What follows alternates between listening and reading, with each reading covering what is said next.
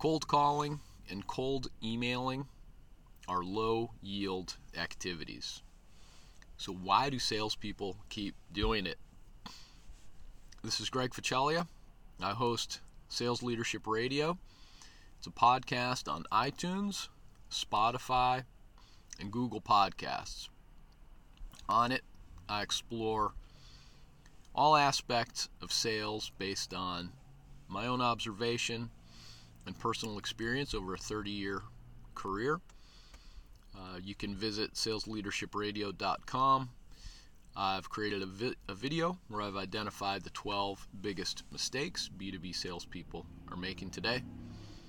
Uh, you can uh, decide if you're interested in that. You can opt in. The link to the video will be sent right to your email inbox. But today, what I want to talk about is cold calling and cold emailing. Two activities that I consider low yield activities today. They worked great 30 years ago when I was first getting started, when people actually answered the phones and were more willing to schedule a face to face meeting with you. It's a lot more difficult today.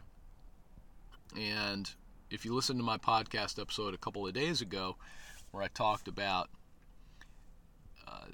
salespeople, one of the mistakes they make today is failing to understand the pressure that your prospect is under today.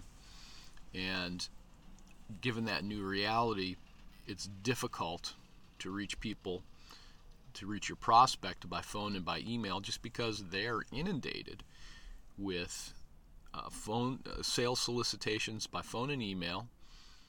Many of them won't answer their phones any longer. They can't afford to.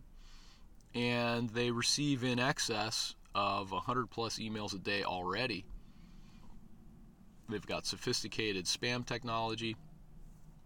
So, your email, the chance of your email, of them seeing it and being willing to open it, are much lower today than they were in the past. And in fact, 30 years ago, we didn't even have email. But today, you have to. Now, I'm not saying that you, you shouldn't send send emails or make telephone calls, but you have to. I think you need to be very strategic in how you use those tools today. You have to put a lot more thought into the content of your phone call or your email. And it's got to be based more on research that you may have done on the prospect, on the industry, on the challenges that they may be facing, uh, um, on some other piece of information that you have about them that can help you to uh, create some content of interest, uh, something that's going to get their attention, that's going to separate you from everybody else who's trying to reach them, or at least make you look more unique. So they're willing to open the email or listen to your voicemail or return your call. And that's just harder to do today, but it's the work that you need to do in order to uh,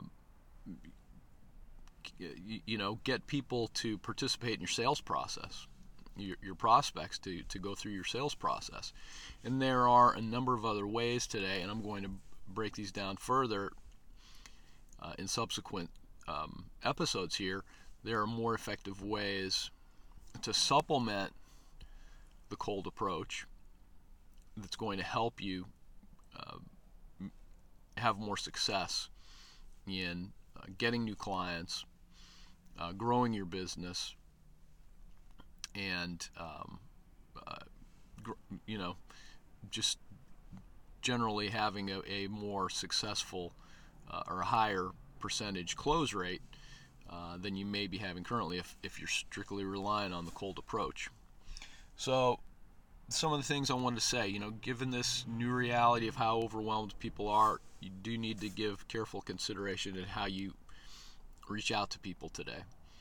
Uh, you don't want to uh, overwhelm them with uh, your phone calls and emails because that's going to turn them off and only make things more difficult for you. Um, I mentioned their email inboxes are overflowing.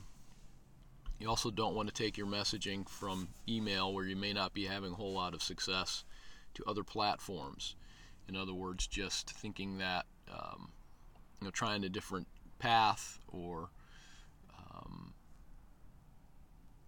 you know taking a different approach is going to help you to be more successful.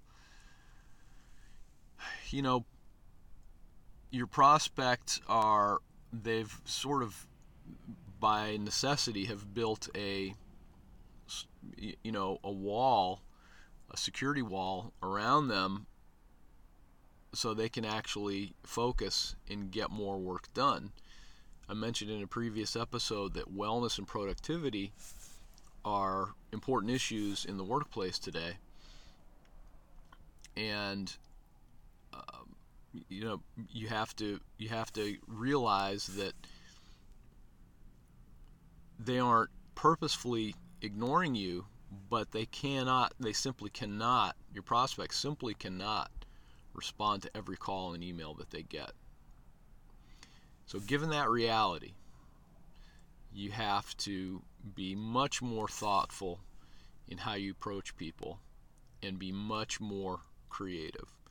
Unfortunately, there are other tools as well that can help you to create awareness of your product or service.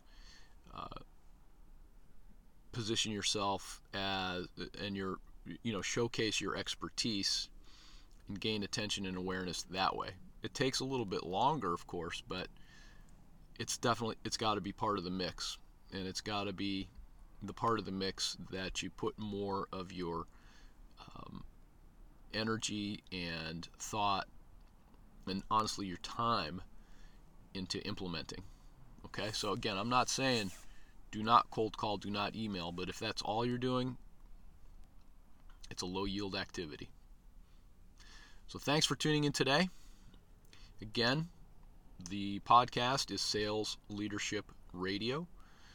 You can find it on iTunes, Spotify, Google Podcasts. Please subscribe if you'd like to be notified of new episodes. I post a new episode every day. And you can also visit salesleadershipradio.com. I've identified 12 mistakes B2B salespeople, the 12 biggest mistakes actually that B2B salespeople are making today. If you decide you'd like to learn more about that, you can opt in uh, at salesleadershipradio.com and I will, or you'll actually automatically receive a link to the video in your email inbox and you can check that out. So thanks again for tuning in. I'll be back tomorrow with a new episode.